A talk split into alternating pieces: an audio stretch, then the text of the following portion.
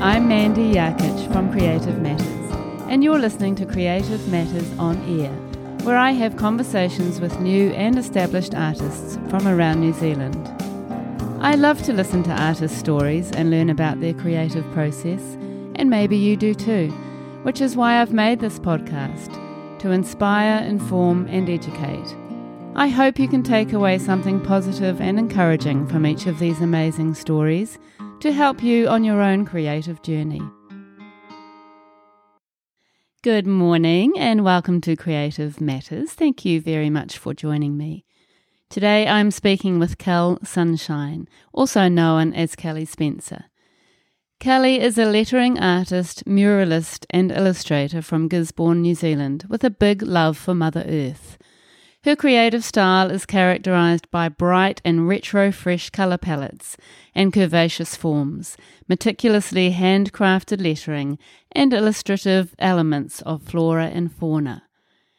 Kel says, I consider it a privilege to be able to use my creativity to amplify the voice of Mother Earth, with my personal and client work often serving as a platform to promote love and respect for our natural environment. Kelly does not engage in conversation before consuming coffee in the mornings, but is henceforth a social creature. Things that make her happy include her pup, sunshine, seedlings, the sound of tropical rain, scuba diving, and travel. Kelly shares her journey from fashion design through to graphic design, illustration, and large scale mural making, some of the collaborations and inspiring projects she's been involved in, and her passion for typography, sunshine, and all things retro. You're going to love listening to her story. I certainly enjoyed meeting Kel, and uh, yeah, such a ray of sunshine. You can see images of her work on our blog on creativematters.co.nz and on her website, kellyspencer.co.nz calling Kel Sunshine in Gisborne. Good morning, Kelly. Good morning, Mandy. It's lovely to see you in sunny Gisborne. with the sun with the sun on your gorgeous hair, looking Aww. radiant. Yeah, full sunshine effect. Yeah, that's appropriate, isn't it? It is. Yeah, it is. so, uh, welcome to Creative Matters. Thank you so much. It's great to be here. Yeah, thank you. And it's really nice that um, yeah, you can be a guest. And I've been looking into your amazing work and can't wait to hear your story. So um, let's start from the beginning, Kelly. Where were you born and were you doing amazing creative things when you were little? I was born in Gisborne on the east coast of New Zealand.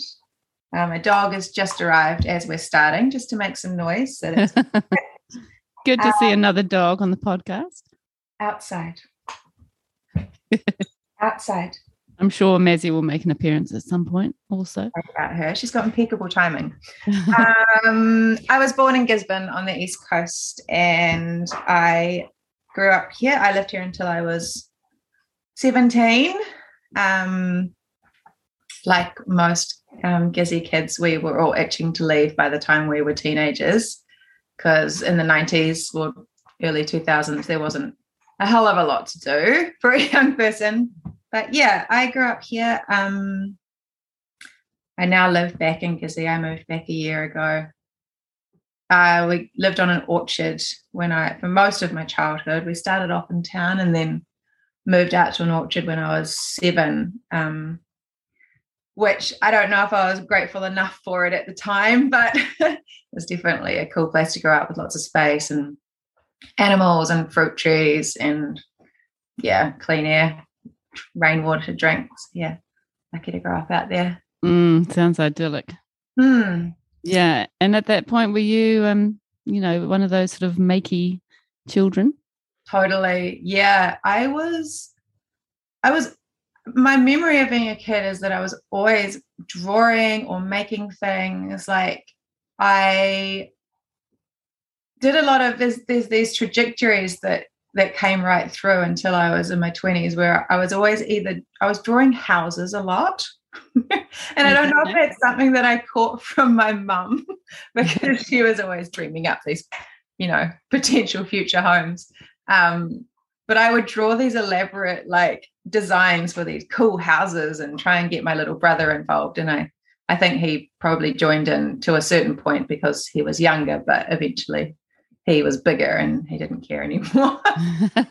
um, and I would um, also draw a lot of fashion girls. I would draw these because I danced when I was little and I was also apparently really into clothes, which comes out later. And I would draw these these groups, these dance groups, and design all of their costumes for them. I had all A4 pages of like cool costumes on these girls doing different dance poses. Um, and that I remember those as being my two main outlets of of actual drawing. Like I wasn't, and the lettering, and mm. the um, everyone from that era will remember the lettering book. Yes, absolutely.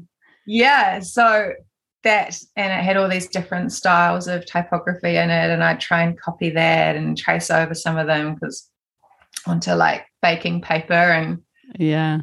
I think I was like I'd kind of I was always making title pages at school. Mm. I, I remember those. I love yeah. those too. That was probably my favorite part of school, actually, the title pages. me too. Me too. Yeah. And there was some projects where the title page was all I actually finished. and I remember the teachers being like, this is beautiful, but uh, we actually needed some content within this hour as well. It didn't content at the time. But oh, that's so funny. I remember my um, like school friends asking me to do their title pages for them and do all the titles at the headers at the top of the page. Mm. And that was that was the beginning of a of a fascination for lettering, I suppose. Totally. And obviously I had no idea until much, much later what was going on. But it's always really cool to look back on things from when you're super little and go, oh, mm even that made sense. How amazing. Yeah, it's incredible, isn't it? How much, you know, stuff from your childhood sort of ends up informing your yeah. practice. Yeah. yeah. We had to do a entire a project about Canada. Uh, I don't know, it's probably about eight or something at the time. And I remember handing in my project and I, it was beautiful. It had a great cover and a contents page and then each of these different pages about different animals that lived in Canada. and I thought I had done so well, like I was so proud of it. And when we got it back, my teacher was like, um, the project was actually supposed to be about all of Canada, like not just what kind of animals lived there. Oh, bless. But I, I'm sure it was beautiful. Your project looked amazing. Oh, I'm just going to pause. We've got a barking dog issue again. Just one moment. Okay, so the dog issue has been resolved. Carrying on, I'm just talking about your creative family, Kelly. I was a bit of an anomaly in the family. Like, I remember I had these two great aunties, and they lived here in Gizzy, but they died when I was quite young. The one was a writer and one was an artist, and they lived together in their um, old age in this beautiful house with this big garden and I've always been really gutted that I wasn't that they weren't alive when I was older so that I could have like actually connected to that part of the family. Mm, yeah, what a shame. And, yeah, understand yeah. part of it a bit more. Um, but other than that, not not a hugely creative family, but I was one of those lucky kids that had um, encouraging parents. Like I never had that pressure, like, well, this art thing, you know, where's that going to take you? Obviously, they were practical and they're like, are you making money? I'm like, yes, dad, I'm making money. Um, but they weren't like, don't go to art, go to maths. They yeah recognized early on that I was really creative and like I did a few music um, lessons, I would learn various instruments, but I never had the patience to read the music. I would always just play it by ear, and that frustrated the music teachers, which in turn frustrated me because I wanted to do it my way. and always art supplies. Like I remember going to my friends' houses being like, where is your art drawer? Why is there not a drawer full of things to make stuff with? And you know, eventually figured out well that not everybody has that. And that yeah. And that's so that's so good, isn't it, to be encouraged like that from, yeah, parents. Totally. Yeah. And just yeah. to have that freedom, I'm really grateful to have I mean I I I could have been guided to take school a bit more seriously in high school, but also I don't regret having the freedom to kind of mm. Follow my own path because it's what I've continued doing. Maybe they just knew I was too stubborn to try and force. Yeah. Or they probably trusted that you would take that creativity and, and you know, take it somewhere, which yeah. you have. So, you know, very good. And uh, at high school, Kel, were you, were you doing creative things and taking all the art subjects?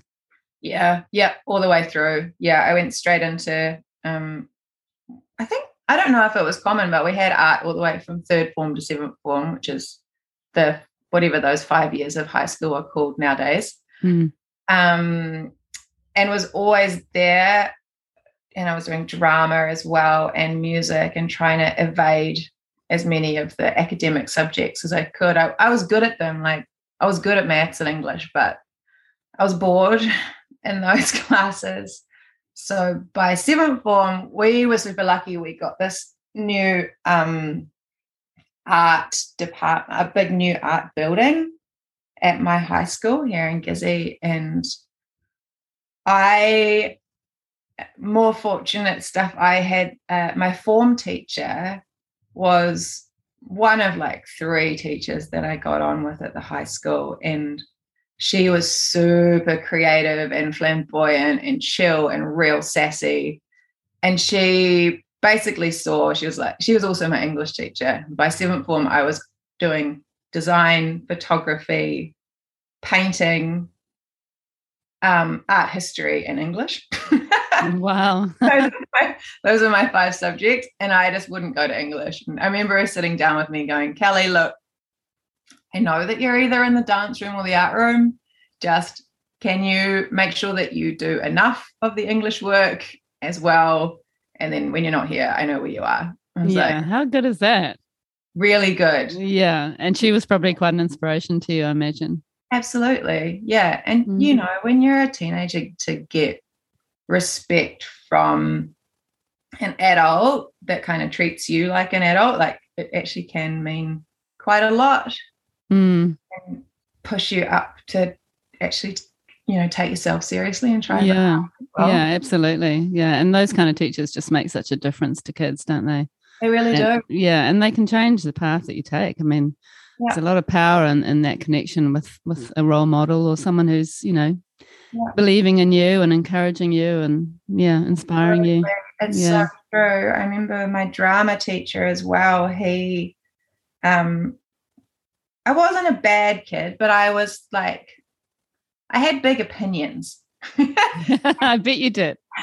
I would often share those. Um, teachers don't always love that. But um, so I sort of, you know, I was misunderstood a little bit, I think. And I remember the dra- my drama teacher, who was also one, a real great guy, he pulled me out after one day at the end of the class. I was sweet in drama, but and he said to me, Kelly, I've been looking at your SAT scores from intermediate and um, you're good at school. what are you doing? Why are you not taking things seriously? And I was like, I don't know what the answer I gave him was, but that was again one of those moments where he cared enough to, to look into it. And I never forgot that. It was like, oh, mm. thank you for yeah. acknowledging that I, you know, I actually do know what I'm up to, but yes, okay, I'm not doing it the way that the system would like me to. Yeah, and this is what you're into, and this is how you're expressing yourself at this time, and yeah, that's it. Yeah, that's, and it's not a bad thing, eh? No. And so, um, when you left school, what was your plan? Were you thinking you were going to be a full time artist and do all this amazing stuff, or no? I was going to be a fashion designer. So those drawings from when I was a child of the dancers and their cool costumes. Um, so I finished high school in the year 2000, and back then, um, you know, the internet was still relatively fresh, and it's going to date things, eh? and there's definitely no Instagram, and it was a small town, and so there wasn't there wasn't so much of the encouragement that you could make a career out of being an artist or an illustrator. Like I barely knew what an illustrator was when I left high school. Um, but I knew what fashion design was. Um, and that was kind of in that those glory days of like um, when New Zealand fashion was doing really well. We had uh, World and Zambesi, mm. Karen Walker and Kate Sylvester and all them. And, yeah. and I was super into fashion. And by that time, like I I had this diary where I would um, note down, I would draw a picture of what I had worn because we got to wear mufti in seventh form. I drew a picture of what I'd worn every day to make sure that I didn't repeat the same out of outfit within a month. How amazing. I love that. Because oh, I was sewing as well. So it was easy to do. Like I would yeah. I would make new stuff all the time. And I know. so that's brilliant. Have you still got it? Ah, oh, I don't know. I probably do. I that would be great to pull it out. I've got a box of my old diaries that I sometimes wonder what would happen if I died and someone found them and I'd be devastated. oh, that's so funny. So, so that uh, that was the beginning, obviously, of your fashion career. So what happened? Where where did you go? What did you do? Yeah. So I went and studied. I went to um, the Polytech in Tauranga because um, again, with the petulance, I didn't want to go to university because I knew that I would have to write essays and I would have to stay in school for longer. So I opted for Polytech, um, which which I don't regret at all because it was a great fashion school there and it was all hands on. Really great tutors. Um, it was a two year diploma. So once I came out of that, um, I had gained a lot of practical skills, which I um, didn't have prior. And I launched a, at the ripe old age of 21, I think, or 20. I launched um, a little fashion label where I was making like kind of lingerie and sleepwear and selling it at a local store here because I ended up moving back to Gizzy briefly after um, after studying, uh, and that went well. it's like doing um, dressmaking for like a few people around town, and then also selling these these bits and pieces through the through the lingerie, lingerie cool. store here in Gizzy. How amazing! And what what kind of stuff were you creating? Um, like cute little like little bralette things and and underwear and and little sleep shorts and slips, all from like yummy silk and florals and Mm. So yeah, I was always going to work for myself. yeah, that was a known fact since I was a little kid. Um, yeah. And did you have any sort of natural business sense, do you think, or did you kind of learn along the way? Mm, I think I, I think I do. Yes, I I can't pinpoint what it is or how it is, but um, I've as much I'm a creative and I'm also quite practical. Um, so I think I don't know how that was nurtured or where it came from. My my dad was a business owner, um, so I had him as a role model. Um, but I think maybe it's just something that came kind of came naturally, like a little bit alpha, you know, like as an adult when I end up in in groups, like um, dance groups or anything, I will often take on a kind of leadership role, whether I like it or not. It happens. Mm, yeah. It quite organically. And there's some people that just like that, you know, and yeah, I'll just step into it because it's like, well, it needs to be done, so I'll do it. Yeah. So I think that kind of attitude and um, just I get I, I feel like it's kind of a naivety, but I don't know if I don't know if at the root of it it is naivety or if it's confidence blended with naivety. Mm, yeah, yeah. I was going to say that. I mean, you you believe in yourself, obviously, and and you're also just that. I mean, I can see you're just that kind of person who's pretty proactive, and makes stuff yeah. happen. Yeah, just kind of just go and do it and hope for the best. Has mm. been has been my Um, yeah. And so, what happened with that business, and, and where to from there? Well, then I turned like 21, 22, and I discovered traveling. So uh, that was out the door. I was like, mm, I don't want to do this. I want to be 20. And um, I kind of I shut that down and I discovered traveling and wait, you know, started doing waitressing like any regular 20 something year old and was tired of all that responsibility. So fashion kind of went out the window. I at that point was like also it, it, it was bothering me how bearing in mind again this is the early 2000s there wasn't many examples of sustainable fashion and i was sort of looking at the industry going like this is this is ridiculous this constant making of new clothes and new trends and that changing all the time and all of this fabric and i just i stopped believing in it. And you know nowadays there's people doing really awesome stuff and had i seen that at the time maybe i would have felt differently but mm. examples of it at that point? No which is amazing isn't it? Just 20 years ago it was quite a different landscape. Yeah, yeah totally. Yeah mm. fast fashion hadn't even fully kicked off at that point. I mean I think you know we had Glassons and Just Jeans and stuff, but it wasn't what it is now. Mm. Yeah, it's different. and yeah. so, um, with the, with the traveling, um, you know, were you starting to think that you wanted to get back into painting and illustration at that yeah. time? Yeah. So I was living in Australia in my early twenties, and had started getting back into drawing and I'm glad we're not videoing this because I'm just full sun in my face. Which I just keep thinking is so appropriate being Kel Sunshine and all. I can't see a thing, but it feels um I discovered that illustration was a thing at that point. Um, so there was quite a few cool illustrators based in Aussie, and I was starting to get exposed to them. And there were these great books getting released about illustrators. And um, so I was dabbling in illustration. I, I was thinking of it more so at that point of I will make work and then I will sell it rather than the the kind of client based route, which is the opposite of that. Whereas you will come to me and hire me and then I will draw you something, you know? Mm. So I was producing a few little things. And then it wasn't until I went, I was um, in Central America. Um, somewhere in Central America.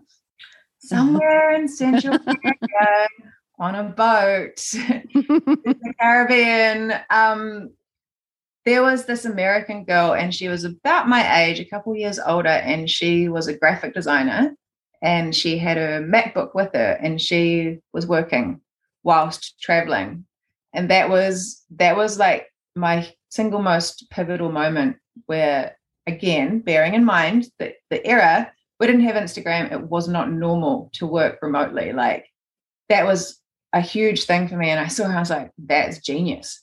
I, mm. that's what i'm going to do. It's like holy shit i've loved i've learned how much i love traveling all of a sudden. This has to be my life. And oh yeah. i want to be an illustrator as well. Yeah brilliant combination. So that kind of became the um the base of of what I was going to do with my life, and is still the case now. And um, mm. I think I went, I got back to Aussie, um, and was still started trying to build that, and then ended up moving to Wellington after coming back to New Zealand, and that's when I started taking it seriously and started making friends with musicians um, and making like band posters for them and you know new zealand because it's a beautiful little village. Word of mouth works its magic quite quickly. And so I was then, you know, meeting um, people that were organizing theatre shows and doing little bits of graphic design and earning peanuts, charging peanuts. That it, that was my own fault because I was young, but mm. just started building up a body of work and creating these these things that I love to make. And mm. so was, at that point, it was mostly posters um, using lettering again. That was that was obviously appearing using the lettering, but at that point, I still didn't know lettering was a thing. Mm. Um, so I was doing it and loving it, and I'd always, but I just counted it as part of the illustration, and it was just kind of supplementary, you know. Yeah, yeah. was it was graphic design and illustration at the start of my career. Um, the murals came later. And I carried on with that and was still miraculously able to travel despite being very new and but you know could live off seven dollars a day kind of thing. Yeah. Get away with it. In the good old days eh? in the right countries. Yeah. Um and then kind of halfway along was when i realized that lettering was a thing it was just starting to become a well-known kind of outlet and this is probably eight years ago now i think mm. um I was like, oh, that that those letters that I love drawing, that's an actual niche of its own. Mm. Full obsessive because Really? once I'd realized that there was space for it in in the design world, I was like, oh my god, well, I'm good at this. I'm gonna, I'm just gonna Yeah. go wild on lettering. Yeah, which is so great, isn't it? That you found your sort of niche in a way. Totally, Yeah. yeah. And you're um you're sort of I mean you're obviously quite drawn to flowers and, and nature and other things with the lettering. Um did that come at the same time or did that kind of develop over time alongside? That's been more recent and so, so the whole during this whole illustration journey i've never really drawn people. I've never been pulled towards drawing people. And a lot of people are like a lot of illustrators are pulled towards drawing human representations but it never really felt necessary for me. Like i've always um I've always felt like it's more important to give a voice to animals and plants. Mm, Um, and that ever since I was a child, I've like been super big on animals. And mm, right back to the Canada project. yeah, well, exactly. I, um, so for yeah, all these threads, eh? So for Yeah. um half, or probably even more than half of my illustration journey, I was always drawing animals, um, and that eventually became really ocean focused as well. So it was mostly sort of drawing life, like ocean life, because yeah, you know, animals don't speak the language that we speak, and so they're often underrepresented and and disrespected. So for me, it's always been super important to create that space for them to get into the limelight. Um, and it wasn't until more recently, and I I really think that it was pandemic related. Once I had to stop traveling two and a half years ago and made a few decisions. Like I left Wellington a year ago and, you know, got this intense need to put plants in the ground. just I just wanted to grow things. I wanted to grow my own veggies. I wanted to, and it's it's now transpired into trees and flowers and God knows how far this is going to go. But Mm, I think that there was some sort of um, subconscious synchronicity that happened where I was no longer able to go to these exotic locations across oceans that I was kind of grounded. Like we were all grounded, obviously. Um, and we had to just stay still. And uh, these plants, just all of these flowers started happening. mm, amazing. And Well- and you returned to your to Gisborne where you grew up. Yeah. Yeah. And why do you think you went back there? I was always going to come back. Um, it was just a matter of when. Um, I love it here. Like, it's definitely isolated, but that's got its pros and its cons. Um, Mm, I'd grown tired of the city and definitely tired of being cold. yeah. like there's so many wonderful things there and my friends who i've sort of you know i've become an adult amongst in in that city and obviously the creative creep community and the gigs and the shows and all that stuff is amazing but it's still there and i can go there when i want Yeah. um but coming home again it was it was like well if i can't travel i may as well go home That's the next best thing. yeah. I really wanted a dog too. So to do that, I had to come here. yeah. And that dog now is affecting how you travel. So now the dog starts. another another full circle. Yeah. And I knew yeah. it was the case. And I basically just had to shut down that part of my brain because I wanted a dog for so long. Mm, and they're they're such good companions, aren't they? They're just the, best. Yes, they're the yeah. And she makes me laugh every single day. Like nobody can make me laugh every day like she can. And that's, that's so amazing. good. Yeah. And they don't talk back. So that's always that's always handy. Well, mine talks back. no, she's I'm not going down there. She's honestly, she's like a dog representation of myself as a teenager, which is just karma, isn't it? Oh my god, yeah, that's payback. That's so funny. yeah. Yeah. so um so Kelly, you um I, I love the list that you made on your Instagram, mm. which I saw a few weeks ago. So I'm just going to read this really cool list of all the things that you've managed to do. And we were talking about it earlier that it's not always a Kiwi thing to kind of put it out there. Mm-hmm. But I think it's awesome that you did, and it's inspiring for lots of people, I'm sure. So um, if I read this list, and then we can start talking about your your current practice. Oh. So you say, "Hey, yo, I made a list." Every time someone asks me what specific types of work I do, my mind goes blank. The variety is so vast that my memory just short circuits from overwhelm. For too many years, I've been ending these convos saying, I really must sit down and make a list.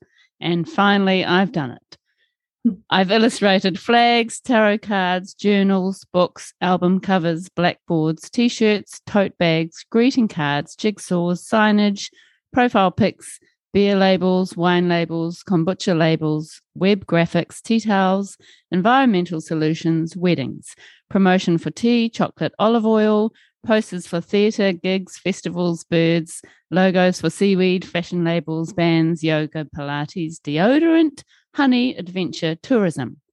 I've painted on walls a boat, a fiberglass elephant, and a fiberglass owl. Skateboards, windows, a paella pan, a giant fridge, a bus shelter. I've created for clients using salt, paper, chocolate, glitter, I've worked with 250 plus clients. I've painted 48 murals and participated in 18 street art festivals across New Zealand, Australia, Mexico, Indonesia, and USVI. Mm. What's USVI again? United States Virgin Islands. Ah, Virgin Islands, right. Yo. Okay. So that's a pretty impressive list. Oh my goodness. Yeah. it's incredible. And, you know, you've obviously taken that illustration and graphic design and painting, you know, to a massive level over the last eight years. So, um, how have you made that happen? How have I made that happen? Um, by just keeping going. by connections. All of this is built um and I could never have um, pre-constructed the path that's led me to where I am. But you know, when you look back, you can see each each little link along the way that's pushed you into each different direction. Um, which I think is a, a really important thing. Like when you are looking into taking on a project or, or turning a little corner or going in any direction, like you don't know what it what's going to come from that. And i think that's quite an important thing in life as well like you know just daily living life.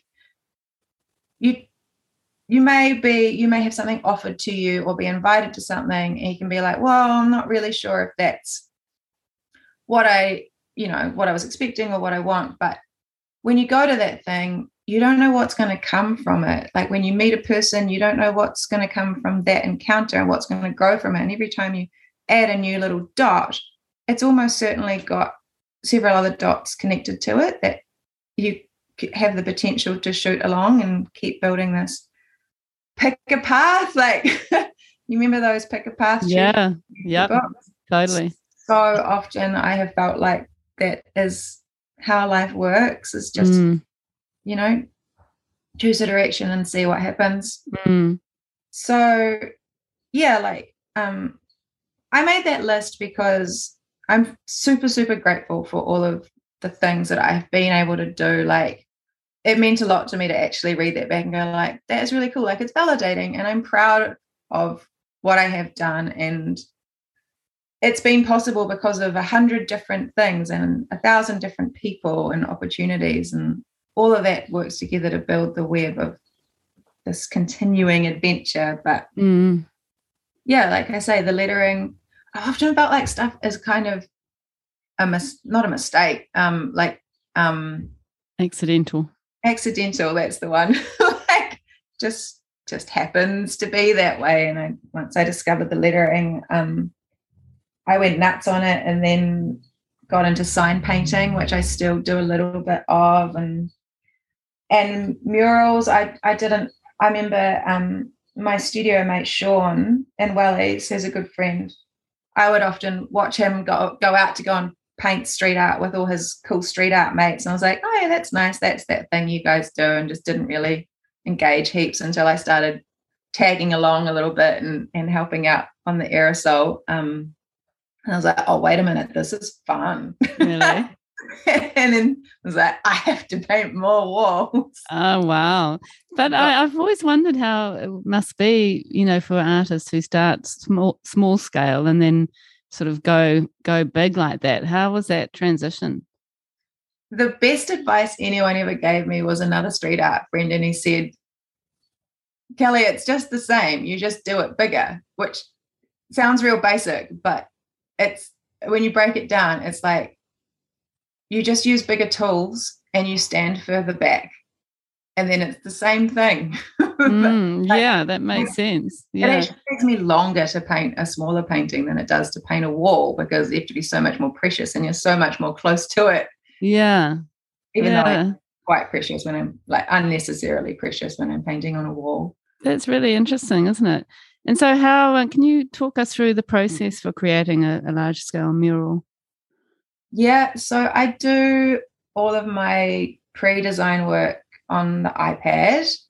Um, I got I got sucked into the iPad zone about six years ago, and I basically haven't turned back to the point where I've almost forgotten how to draw with a pencil and need to actually try harder to draw with a pencil again before I lose it completely. Are you using a pencil on your computer, or or is it? Uh, Yeah, The Yeah. iPad has a Apple Pencil, which is Yeah. a stylus. So technically the same thing. yeah. Um, You hold it the same, I guess. yes, yeah, yeah, yeah. but it's really different. It's a really Yeah. different, um, just tiny details of of how it is different drawing on a screen compared to drawing on paper. Mm, Um, yeah, but I love working in that way because I'm super into color.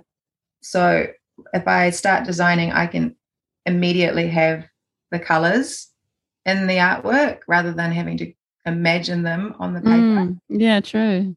which I've also found is just super useful for client work because they are able to, you know, clients have a have varying degrees of um, creative imagination, and you could send something to someone as a as a line work, and they may not get it. They might not be able to see that final vision, despite how well you try and explain it. Whereas if you've got color in it from the get go, it's a lot easier for people to visualize that in their Mm. space on their wall. Also, you can mock it up. On Yeah. the wall And you can change you can change the colors really easily, can can't you? change the colors really. Yeah, that's brilliant. and I so am good. patient. I don't like things taking ages. Yeah, but that's brilliant. It's such a good resource. And that- so, um, once you've done the design, what happens then?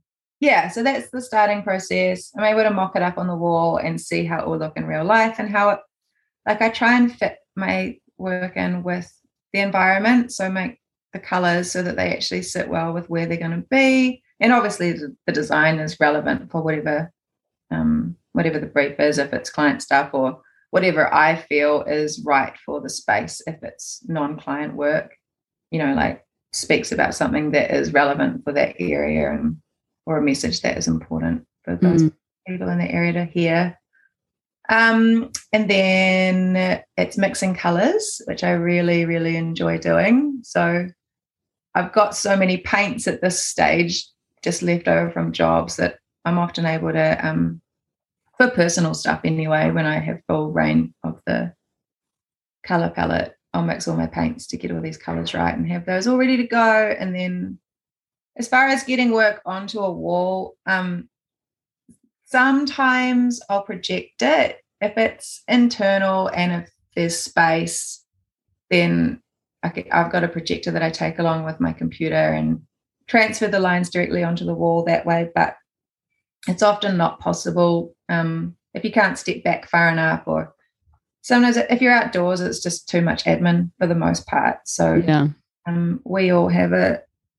Those of us that do this kind of work, we do what's burying names, but a squiggle grid, which you might have heard of.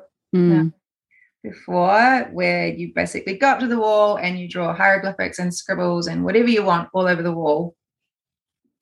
And then take a photo of that and then superimpose that over your, I'm doing hand motions, which is so useful on a podcast. superimpose that over your design on the iPad. And then you've essentially got a map. Oh, right.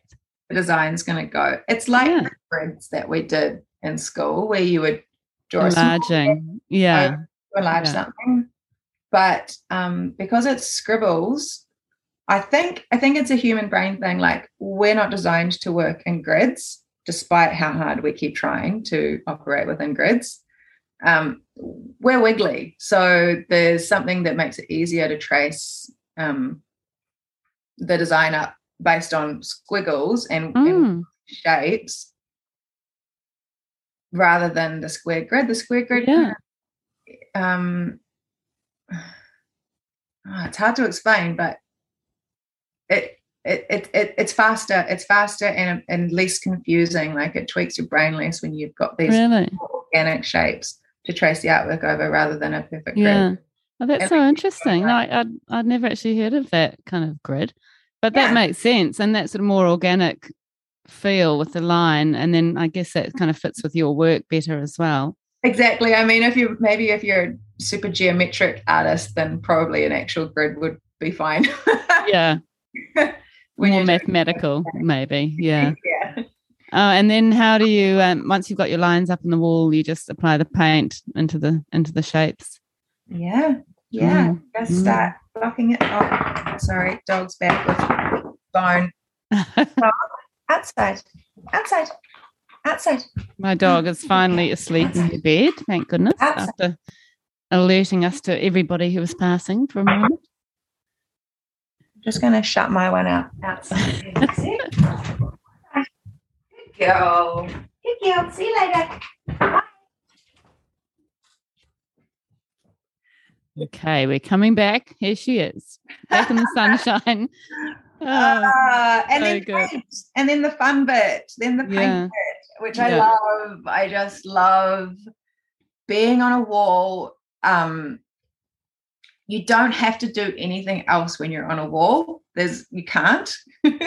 there's no like distractions. Well, there's obviously distractions. There's people coming past all the time, but it's just for someone that um, is often doing too many things at once to just be like, here I am, and this is what I'm working on right now. I'm at this wall for eight to 12 hours a day, and I'm putting paint on it, and I'm listening to music or podcasts and talking to people. And that's that's the best thing. And mm. I thoroughly enjoy the act of putting paint, huge brush strokes onto a wall and just dragging dragging those long lines and and chipping away at it until it is done. Mm, I can imagine. It would be such a satisfying process. It is. It yeah. Really is. And do you use brushes and aerosol combined? No, I stopped using aerosol. I did. I used to use it, um, but I stopped about four years ago. It's really fun and it's fast, but it's really toxic. Yeah.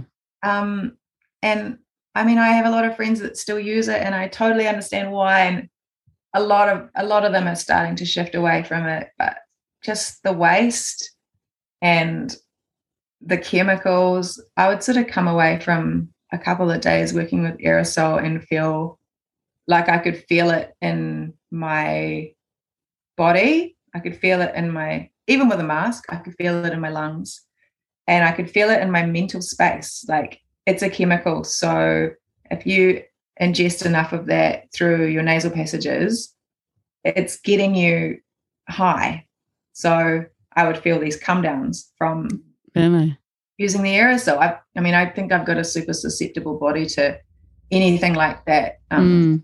this isn't okay. Like I can't be doing this to my body long term. Mm. So I stopped. And I remember the first mural that I did without the aerosol. I was like, oh yeah, it'll take me like four days. It'll be great. And then at day five, I was like, oh my god, I forgot how long brushes take. Yeah, I was going to ask that. I imagine it takes a lot longer. It does, but I don't know because I do brushes full time now. I I'm a lot faster than I was when I mm, yeah stopped using aerosol. And um, I mean, uh, some of your mural projects, obviously, are, sort of client has asked for something in particular for a particular space, mm-hmm. and then um, other times, like you were saying, you get a space that you're allowed to paint on, mm-hmm. um, and often when it's more your own your own gig, that's when you like to sort of bring those messages that mean something to you through. And so, obviously, lettering is such a great way to communicate. Yeah. Um, but how how do you sort of present things that are important to you through your through your mural making?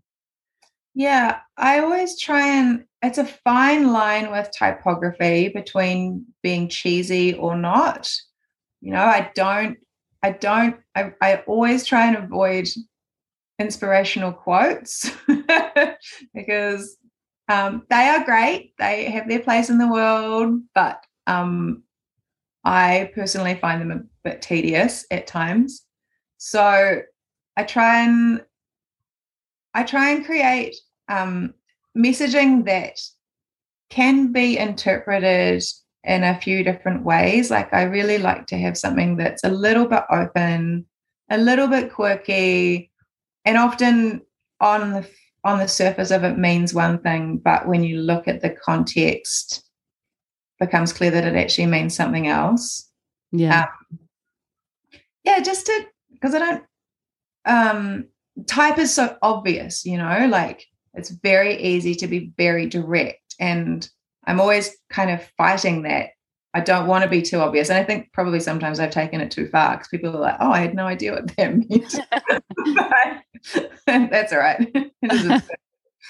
um, yeah, I don't I don't want it to it's it's a weird thing. It's a fight with the type. Like I've Yeah, I can imagine. Through the yeah. last few years of being like, actually, I don't even want to touch type. I really want to be able to express what I'm doing mm. really through illustration rather through rather than through lettering. Um, but I've come back around and now I think we're at a more peaceful place now, me and the lettering, where I'll bring it in when I need it and I won't when I don't. And yeah, mm. people don't expect me to do it 100% of the time, which is where I was trying to get to. Yeah, which is good. You've got a little bit of um, leeway I yeah, and so your your work, Kel, is uh, it's so funky and cool. I just love it, and it's. I mean, you can you can definitely tell your work is. You know, when you see a piece of your work, you can tell it's it's Kel Sunshine's yeah. amazing artwork. So, how would you describe your style, and can you talk about the uh, the retro sort of vibe that goes on? yeah, the retro vibe. I've often said I was. I think I was born in the wrong decade. I have been into that vibe since I was uh, a young teenager. And I remember mum saying, like, why do you like that stuff? Because obviously she'd lived through that decade. It's like, it's just so good. It's the best. All those like clashing, seemingly clashing colors and bold, um, bright floral prints and curvy lines, all that stuff. I love it. I've always mm. loved it. Um, and it's come through more and more in my work. Um, yeah, my style, it's it's super clean. It's something that I keep trying to fight as well, but it just is how it is. It's really tight and clean. And um, when I retire, I'm going to become an ex- abstract painter just to create some contrast to that. Loosen up. yeah. Oh, just to shake it all out. Yeah, um, you'll probably end up sort of a very um, well formed abstract artist as well. Yeah. You know, it's probably in you might be, be hard great. to change. Yeah. Watch this space in, in 20 to 30 years. Yeah. Um so yeah, bright, quite relatively bright colors, really curvy shapes. Like I have an aversion to straight lines. Um mm, well, how else will I describe my work? How would you describe the colors? I mean, obviously very bright. But do you have sort of a favorite color palette or color combination? Can't get enough of pink and green. I can see that in the poster behind you. uh, I hated pink and green when I was younger. Remember that um, there's that mascara that's got a pink bottle with a green lid? Yes, I totally know what you mean. Oh, and it used to bug me. I was like, why would pink and the green? And the last few years, I just can't get enough of it. Always warm tones, like um, it's always sort of the oranges, um, that real um, that yellowy, yellowy green, mossy color. I love that, and it finds its way into almost everything these days. Pink, love pink. Um, warm yellows and teals and turquoises, and every now and then a quite bluey purple. Yeah, it's always. I don't really do. I don't do primary colors. I'm not big on them, and I don't. Mm. I don't like. I mean, I love it in other people's work, but for my work, I I just always pull back from um, super bold, bold, dense, densely saturated colors. Whereas, yes, my work's really bright and and warm toned and colorful, but it's never that full saturation red or blue. Mm. It's very, very cool. And all the um, the smaller works are, are, created in a similar way to your murals. Yeah, still often designed digitally. Um, and then I can sketch it onto a canvas or a skateboard or whatever it's on. I'm working on a skateboard at the minute. Um, and smaller brushes. Mm, yeah. So I often end up painting kind of differently. Like I'll go into more detail when I'm painting smaller mm. um, when it's on a wall because walls don't always there's not often a need for hyper detail because it gets lost. Yeah, or blending as much maybe. Yeah, yeah. yeah. Something I constantly have to learn. i have had friends who have been doing murals longer than me come up to me and be like, "What are you doing? Why are you? Yeah, why are you worrying about that tiny little area?" I'm like, "Oh God, you're right. Step back." Yeah, that's the thing, isn't it? It's just a different perspective with that large work. And yeah. what um, what's your what are your favorite sort of mediums for working on, or you know what what is your favorite out of all these amazing things that you do? What is your happiest place? My happiest place is is always murals for sure. Yeah. I love illustration. Like half of my work is illustration and that's done digitally. Um, which is really nice in winter, especially to be cozied up with the heater and the dog and and drawing. And I'm I I mean, it's a romantic idea to do murals full time. And maybe if I was hyper famous and traveling only to warm locations, that'd be epic and I wouldn't complain. Yeah.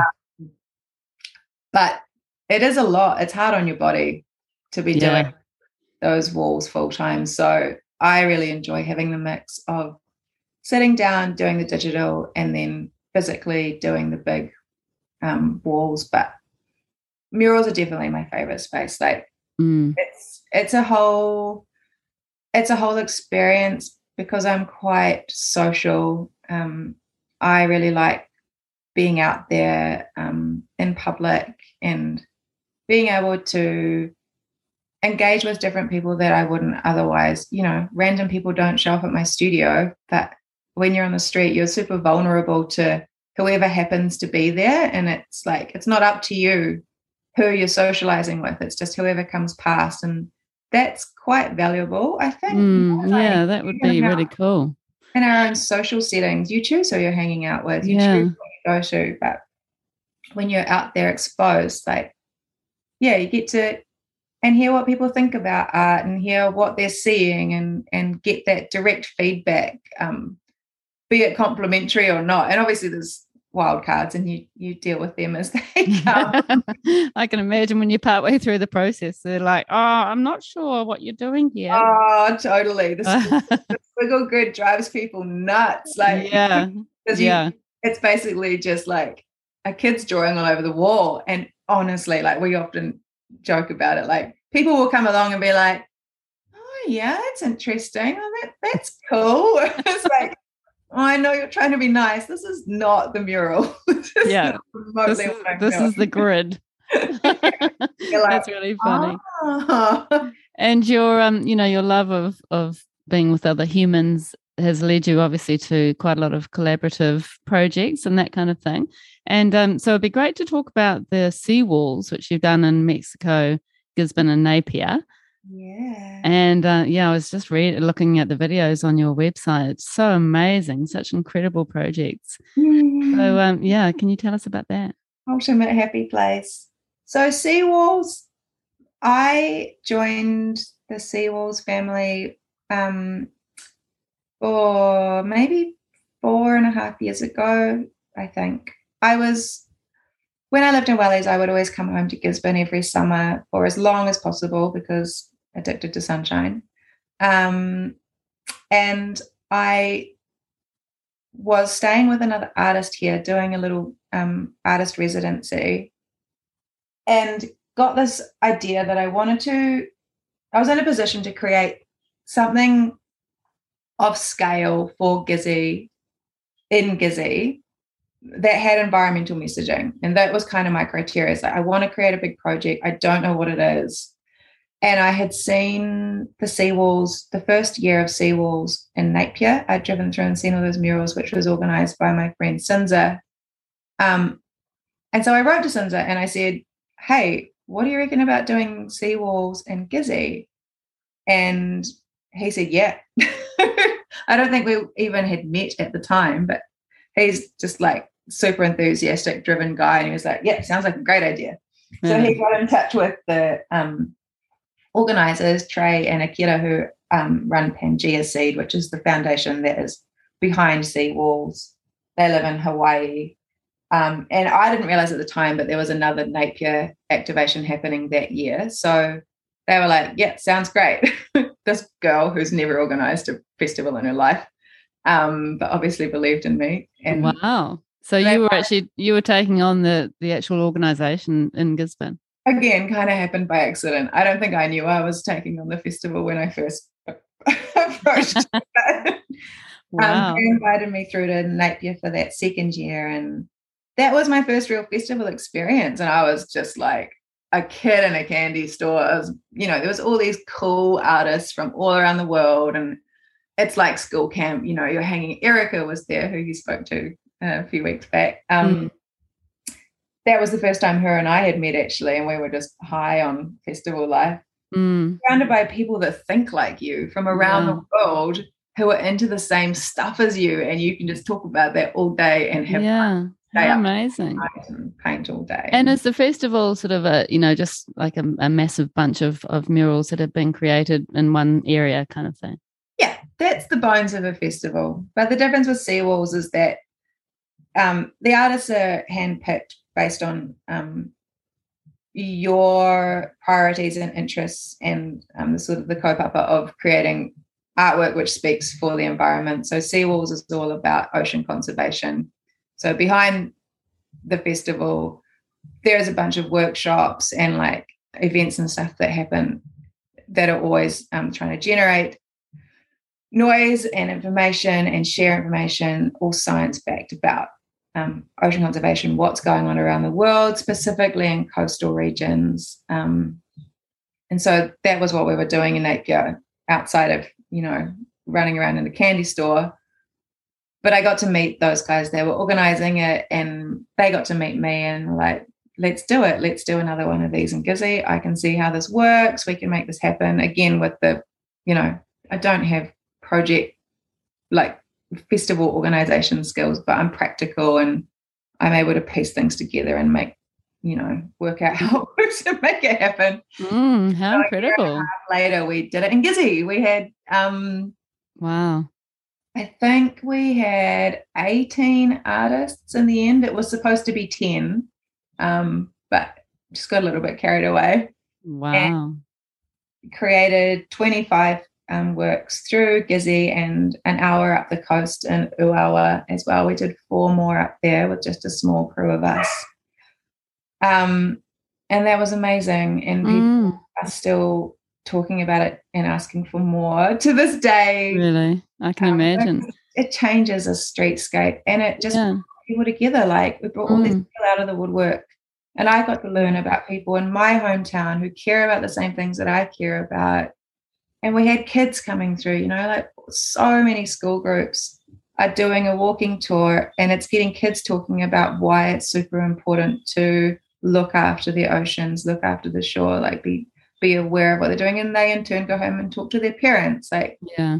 So it has this flow on effect. Mm, so, yeah. And it's so great to have that message communicated throughout. So, you know, the children and the adults are, are learning about the, the conservation and, and preservation of, of the sea, but also, you know, engaging with art. Mm, and it's accessible. There's yeah. no hierarchy. Like anybody can walk the streets, like I was saying before. And that's the super cool thing about street art. Like galleries are complicated. You some people aren't, com- aren't um, comfortable in a gallery. Some galleries you have to pay to go inside. Um, whereas when it's on the street, that is for absolutely anybody that is able to get out and see on the streets, if yeah. not photographed on the internet. And so, uh, just going back to to Gisborne and, and to all of those projects, I guess how how do they figure out the walls that are going to be used? You just kind of walk around the town and and find spots and and check out who owns them, and go from there. Yeah, yeah, it's very much it's a very um, hands on process we sort of very early on, Cinzah and I did a walk around um because he he helped guide me through a lot of it, obviously because he's done it before. We did a walk around the streets and identified a bunch of great walls. And in a town like Gizzy, which had hardly been touched by street art, there was a few, but not a lot.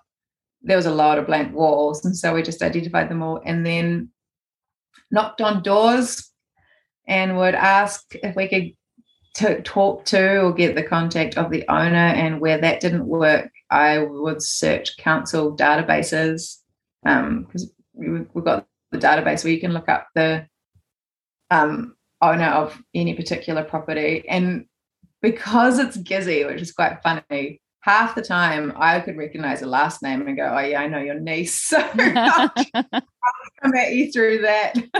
yeah, that's quite handy, isn't it? Yeah. Yeah. And how did the um, did the artists have to kind of present a brief to you or to the organisers before they sort of got underway with the project? No, no, because and that's often the way. I think it's almost always the way with festivals. Um, we handpick artists for Seawalls, so people have a body of work already. There's an element of trust there. You know what somebody's capable of, what their style is. And like we would show the building owners who's going to be working on their wall. Um, and for the most part, it's a really it's a really trust-based process. You're like, this person, because it's not it's not full commercial rates for the most part. We're working on changing that with festivals, but for the most part, it's such an expensive thing to run that we do it partially out of love um, I mean, it's fully out of love, but you know, for that reason, artists get full freedom to, and and then I mean that's that's the point. It's like mm. please come to this town and produce what you produce. Yeah, you know, express yourself in your way. Yeah, yeah. It's not it's not a client job. Like mm. that's the bonus. Yeah, so that's, that's probably more joy for the artist, I guess. Absolutely, because it's for us, and it's it's a um, opportunity to like when you're painting, it's an opportunity to do something that you've been wanting to do without any pressure from a brief, and actually mm. get that on, and that in turn leads to you then getting employed to do more of what you want to be doing. So it's this ping pong effect. That's right. Yeah. And yeah. Um, I mean, are they? How often do these festivals come about? The sea well, yeah, lately. A couple of year, um, PangeaSeed, they've been focusing a lot more on doing art prints recently, and they've also really just released a beautiful book um, showcasing a, a, lot of the um, pieces that have gone up over the last, I don't know how many years, it's probably 10 years at this point. Mm, wow. Um, yeah. Mm, what an incredible project. Oh my gosh. I think about our sort of area northwest of Auckland. I would just love to to create something like that out here, you know, that just brings yeah. public art into this area. Let's do it. Let's do it. We've done I've done a few projects out here, a few murals and you know, they're just everybody connects so strongly to them when they're in their own community, you know, and they sort of become yeah. it becomes part of their day to day life often, you know, and they really connect with it, which is nice. Yeah, yeah. absolutely. Yeah. It's their world, it's their yeah. space. So, Kelly, you've done a few other collaborations, um, well, lots of collaborations, haven't you? But um, I was looking at the one with the Whittaker's chocolate, which looked amazing. Yeah. How, did that, how did that come about? They approached me um, towards the end of the year um, about because they do this artist series where they, you know, say basically they say create art with chocolate. I was like, yes, perfect. Love chocolate. Um, and at the time, I had just bought my van and decked it out and into a camper, and was headed home to Gizzy for summer as per. Um, and so yeah, they wrote to me there and said, "Do you want to do this?" I was like, "I do." Um, my proposition is that you come to Gisborne and film it. That's Brilliant. where I'm going to be. Um, so good. But I've got this cool new camper, and we can, you know, it's got a desk set up in it, and I can use it as a. It's designed to be used as a working studio, like a mobile studio space. Cool. Um, and they loved it, and so they flew out. and We hung out at the beach for the day, painting with chocolate so in the beautiful good. sunshine, and made a oh my Instagram video about it. Yeah, yeah that was it, fun. I love jobs like that. Obviously, was so great, and um, got to eat the chocolate at the end. I hope you created a design, and then they melted the chocolate, and you painted with it with a paintbrush. Is that how it worked? Yeah, I melted it. We had the little um, gas cooker out out there, and um, the um, what is she? The project management manager was there stirring it to make sure it, it stayed at the right temp because melted wow. chocolate process turns out. Amazing be able to make it paint worthy. Mm. I did get edit at the end. I've only just so that was that was probably two two years ago.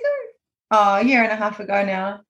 I've only just started being able to eat dark Ghana chocolate again because I got really sick of it. Really? From the practice runs.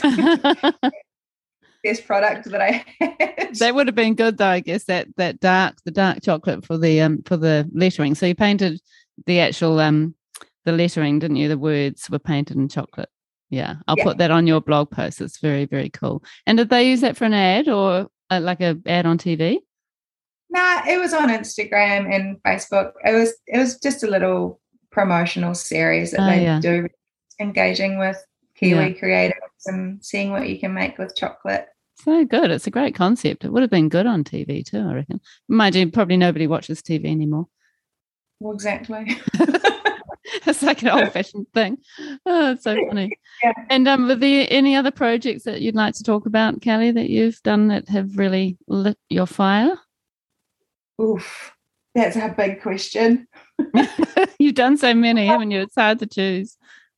There's been so many. How did you find the animal, the um, painting the elephant or painting the owl kind of concept? Oh, those are fun they were both quite a while ago now. The, the elephant was like my first exciting overseas um, project because that was in Melbourne. So they, mm. they took me over to Melbourne to do that. Um, and that was cool. I really enjoy painting on things that aren't flat, like shapes, you know, created creatures like that. And it's a it's always something that I'm sort of pers- seeking in the background. Don't necessarily get to do as often as I'd like to, but I just love it when you know, like the chocolate. And I did another one for um, Garage Project with salt uh, a wee while ago. Now that was that was really fun, especially when the um, we so I created this hand lettering with salt on a on a paper surface for a pop up bar that Garage Project were doing, and um it takes several hours to do because you're like pouring salt into the shapes of letters and then kind of with a paintbrush sculpting it into the perfect shapes. Yeah. And we did we'd um was doing it in a recording studio and I you know spend the hours making it and then the whole point was to capture a video of it getting blown away with the air compressor and it was all ready to go and we got the air compressor out and the videographer was all set up and ready and um, as I as we he sort of swept the air compressor across and it all blew away. I looked at his face just as he was finishing. I could just see it drop. like, what's happened?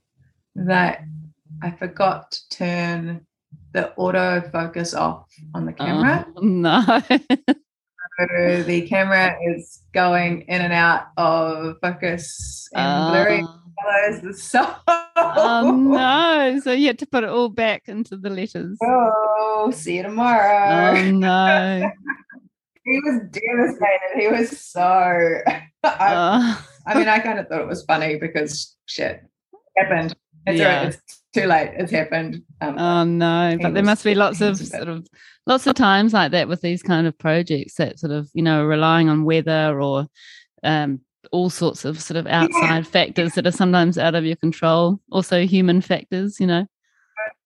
Yeah, it's yeah, interesting. Totally, I think for us to be to have that control taken away every now and then. I so yeah, it's good. It's good um character building. Yeah, like, exactly. well, that's happened. It's that's like it. Like you have to just let it go. So if that gets tagged or if the building gets busted down, which happens, like, well, yeah, it's gone yeah. now. Yeah.